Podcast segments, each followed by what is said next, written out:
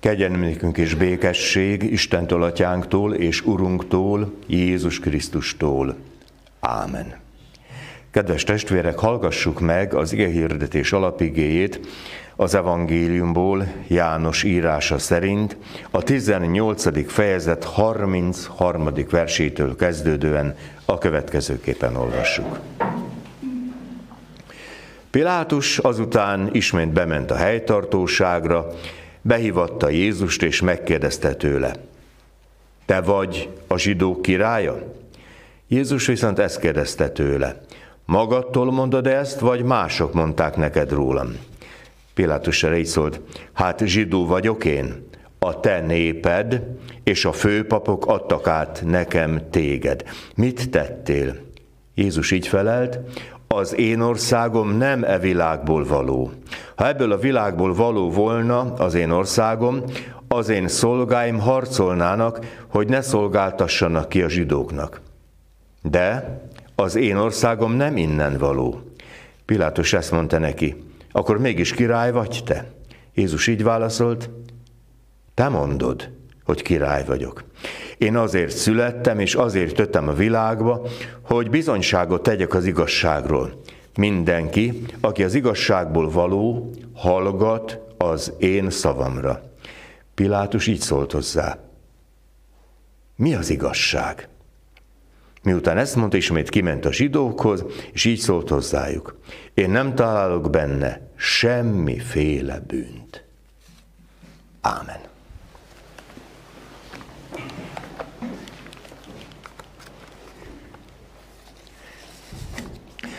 Kedves testvérek, hagyományosan ez a vasárnap, virágvasárnap, Palmarum arról szól, arról beszél nekünk, és ez nyilvánvalóan történeti tény, hogy Jézus bevonul Jeruzsálembe.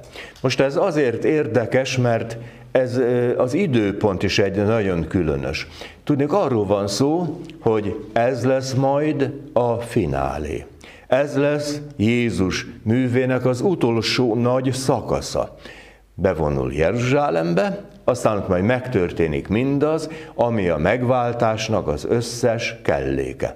Ott lesz majd a nagy csütörtök, ott lesz az utolsó vacsora, az úrvacsora szerzése, úgy is mondhatom, hogy ott születik meg az egyház egyik legszentebb szentsége, szabad így mondani, amikor Jézus önmagát adja az övéért.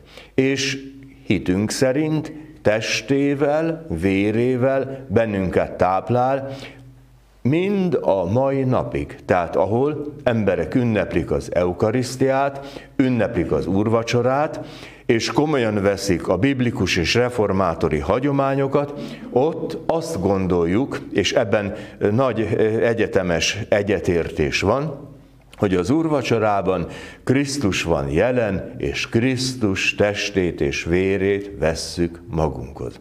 Úgy is mondhatom, hogy ez egy vacsora, lakoma, de nem akármilyen. Ez nem arról szól, hogy jól lakás, hanem arról van szó, hogy egy történeti visszatekintés, ahogy a zsidók kijöttek az egyiptomi fogságból, aztán, aztán megtörtént ott a pászka, ami azt jelentette szó szerint, hogy elkerülés, tudnélik az utolsó csapás, a tizedik csapás Egyiptomban az volt, hogy ahol bárányvérrel meg voltak jelölve a bejárati ajtók, tehát ajtó, félfa és szemöldökfa, oda nem ment be a halálangyal, minden máshova bement, és az első szülötteket megölte. És erre emlékszik a zsidóság, ott és akkor az a csodálatos szabadulás, és persze emlékszünk mi is, kései keresztény utódok, igen, volt egy Pészach, a jel, a vér, ami azt jelentett, hogy elkerülés, hogy megtörtént az, hogy nem pusztulás várt azokra, akik ebben a jelben voltak és éltek, hanem maga az élet jelent meg. Nos, ez az élet úgy jelenik meg aztán majd Jézus utolsó vacsoráján, hogy azt mondja, ez a testem, ez az én vérem, és ez a vér, ez a bűnök bocsánatát hozza és lemossa. Tehát gyakorlatilag egy nagyon-nagyon szent cselekményről van szó. De hát itt még nem tartunk. Jézus bevonul Jeruzsálembe. Az az érdekes, hogy megadatott nekünk párunknak, hogy ott lehessünk a, a, a keleti városrészben, Jeruzsálembe, az olajfák hegyénél, és, és aztán Jézus elindul Jeruzsálembe. És gondoljuk végig, milyen út ez? Hát kérem szépen, semmi különös. Ez körülbelül olyan lehetett ott és akkor, mint ami most azt mondanák, hogy átmegyünk Taksonyba vagy Soroksárra. Semmi különös. Hát de mitől lesz különös? Attól lesz különös, hogy embereknek megnyílik a szemük. És itt már nem optikai látásról beszélek, hanem a szívük és a szemük együtt nyílik meg, és ezt a bizonyos, majd hogy nem zarándokló kis társaságot, Jézus a tanítványi körre gondolok, fölismerik azt, hogy itt nem akárkik mennek, itt nem egy kis kompánia megy, itt maga az Úr Jézus jön, akiről, és ez már a, a szívük látta ezt igazából, aki a megváltó lesz. Megváltó maga.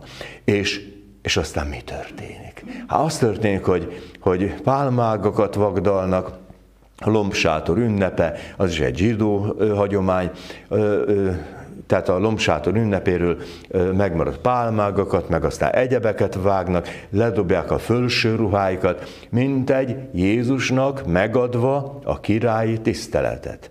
És érdekesek ezek a, ezek a szimbolikák, hogy ugyan nem vörös szőnyeg, mint a diplomácia értelmében szokásos, hanem egy olyan valami, ami szívből jön, és hát a szívük diktálja, hogy lehet kinek az értékesebb, kevésbé értékesebb fölsúráját oda rakja, hogy Jézus azon menjen be.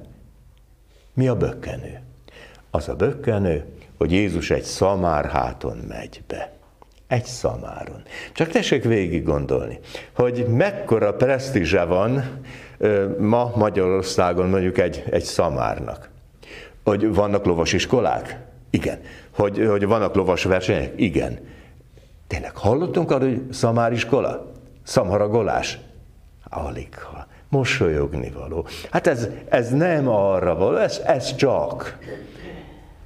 És Jézus ebben a rangrejtettségben, mégiscsak abban az értelemben teszi fölismerhetővé magát, hogy az emberek a szívükkel látják, mindegy, hogy szamár, mindegy, hogy mik a külsőségek. Ő akkor is az a valaki, a király, az, aki jön, aki eljön, és aki aztán majd hozza a megváltást. És lényegileg a Pilátus féle kihallgatásnál is tulajdonképpen erről van szó. Mert hogy a zsidók bevádolják Jézust. Mire vádolják be? Hát arra, hogy felségsértést követel. A zsidóság számára az volt az igazi nagy kérdés, hogy messiás. Ez, ez az ember. Hát ez Isten káromló, hát ez nem lehet. Igen, de hát mit érdekelt a rómait, hogy mit gondol egy zsidó, messiás, nem messiás. Semmi jelentősége nem volt. De amikor azt mondták, hogy ez vigyázz, mert ez király, ja, hát ez politikai kérdés. Nekünk van királyunk, sőt, Császárunk van, római császár. Mi az, hogy itt van egy valaki lázadó, aki, aki akár csak egy, egy kisebb tartománynak akar a királya lenni, akit nem hagyott jóvá a, a római hatalom? Na hát ez aztán nem. És hát Pilátus így kényszerül egy nagyon sajátságos kihallgatást megtenni, ki vagy te? A zsidó királya vagy te? Hát ugye eldöntendő kérdés. Igen, nem. És akkor mit mond Jézus? Hogy ezt magadtól mondod, mondták neked? Azaz, te fölismertél, te tudod, vagy mások sugalmazták? Esetleg olyanok, akik rossz hiszeműen? Nos, hát itt van az kérdés, hogy hát akkor kicsoda ő? És azt mondja Jézus, hogy hát te mondtad. Te mondtad ki a szentenciát. És akkor jön a nagy kérdés. Pilátus nagy kérdése, ami tulajdonképpen a 20-21. századnak is igazából a nagy kérdése. Minden ember számára. Mi az igazság? És itt érdekes, a görögben két szó van az igazságra, és összetéveszthetetlenek. Az egyik igazság az, ami, ami a, a bíró előtti igazság. Nekem, neked van igazam, és akkor ő majd megmondja, ítéletet. És itt másról van szó, ez igazság, ez a mi a végső igazság. Mi lesz az az igazság, ami az egész életemre majd rányomja a bélyegét, a pecsétjét. Mi az igazság? És ezt Pilátus úgy kérdezi, mint hogyha, mint hogyha őt őszintén és komolyan érdekel, hogy de hát most, most mi van itt? Gondoljuk meg, egy, egy egyszerű római politikus, akinek kell valami hát ítéletet hozni egy, egy olyan ügyben, ami számára tulajdonképpen nem is olyan rettenetesen hangsúlyos. Ami igazán hangsúlyos volt mi? Az, hogy Jeruzsálem forrong, hogy van egy lázadás, és gondoljuk végig. Minden politikai hatalom számára mi az igazi kérdés? Hogy lehet lefolytani a lázadásokat? Hogy lehet rendet csinálni? Hogy aztán kinek van igaza, hogyan, mert az már részletkérdés. De hát arra gondolok, most aktuál politizálok, hogy, hogy az izraeli új miniszterelnök próbál, egy, próbál bevezetni egy, egy új igazságügyi törvényt. Hát megteltek az utcák 10-100 ezer számra emberekkel, és tüntettek. És most a miniszterelnök hát visszakozott. Arra gondolok, hogy Párizs lángokban állt itt az elmúlt napokban, mert hogy micsoda szörnyűség, a kormány föl akarja emelni a nyugdíjkorhatárt 64 évre. Hát nem tudom, hogy hogyha Magyarországon ezt kihirdetnék, hogy 64 év, hány ö, nyugdíj közeli ember újongan, hogy na nem 65. De hát ott lángba borítják a város. Mi a kérdés? A kérdés az az, hogy hogy lehet rendet csinálni. Tehát egy politikust mit érdekli, hogy király, meg nem király, meg hogyan király, meg világnézet, meg hit, meg egyebek. Legyen rend. Nehogy az a hír menjen Rómába, hogy nem tud rendet tartani Jeruzsálemben. Hogy ott valami lázadás van. Hát, erről van szó. És az mégiscsak. Na mi az igazság? Mi a végső igazság? És akkor Jézus elmondja, hogy igen, én, az én országom nem ebből a világból való. Más hatalmi konstelláció van. Az ő országa, az Isten országa, az egészen más. És aztán kiderül, hogy hát az ő országa, az ő hatalma, az nem hadseregek fölötti hatalom, nem politikai hatalom, nem gazdasági hatalom, ez a lelkek fölötti hatalom. És akkor most kérdezem, hogy igazából kérdés számunkra, hogy mi az igazság? És különösképpen arra gondolok, amikor jönnek az életünk nagy kérdései, a krízisek, a mi lesz velem, hogy a hogyan tovább, hogy, hogy meggyógyulok-e, hogy, hogy lesz-e folytatás. Na most mi az igazság? Annyi, hogy ennyi volt, nincs tovább. Mi az igazság? És érdekes Pál megírja a Filippieknek, hogy az az indulat legyen bennetek, ami Krisztusban is megvolt. Tudnék, hogy hát lássátok meg, érezzétek meg, hogy ő az Úr, és az élet és halál ura. És ő az, aki hoz, hoz ö, vigasztalást, hoz reményt, hoz mindent, amire szüksége van az embernek, sőt, még azt is elhozza, meghozza, hogy a végső utolsó remény, amikor utolsót dobban az ember szíve, hogy még akkor is legyen remény, hogy nem egyszerűen a biológiai létezésből hullok ki a semmibe, hanem átmegyek az életből, a halálon át, a nagybetűs életbe. A keresztény remény, ez valami csoda. Igazi nagy csoda.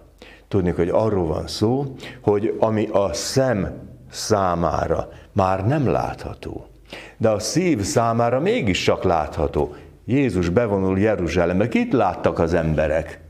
Egy ágról szakadt valakit, aki poroszkál egy, egy csacsi háton. Szemükkel ezt látták, de szívükkel látták a királyt, látták a messiást, látták azt, hogy ő lesz a mindenek megoldása, a mi életünk megoldása. Nos, őt látták a szívük szerint, a hitük szerint, a reményük szerint, a szeretetük szerint. A kérdés már csak az, hogy ez a két éve, évezredes történet ma megtörténik-e? Megtörténik-e az, hogy a szívünkkel is látunk?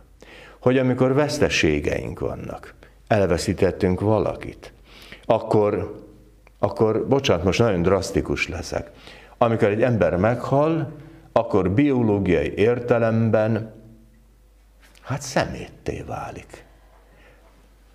Tegnap szerethettem, ma meg gyorsan el kell dugni a föld alá, nehogy, nehogy fertőzés meg egyéb legyen. Ugye?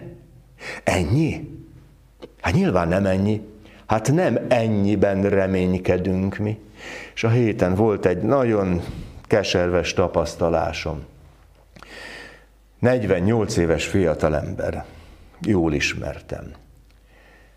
Reggel fölkelt, a napi rutinját elvégezte, megkávézott, ahogy szokott, fölállt, összecsukult és meghalt. És a testvérével találkozom, siratja, hát persze, hogy siratja. És akkor keresztény emberekről van szó.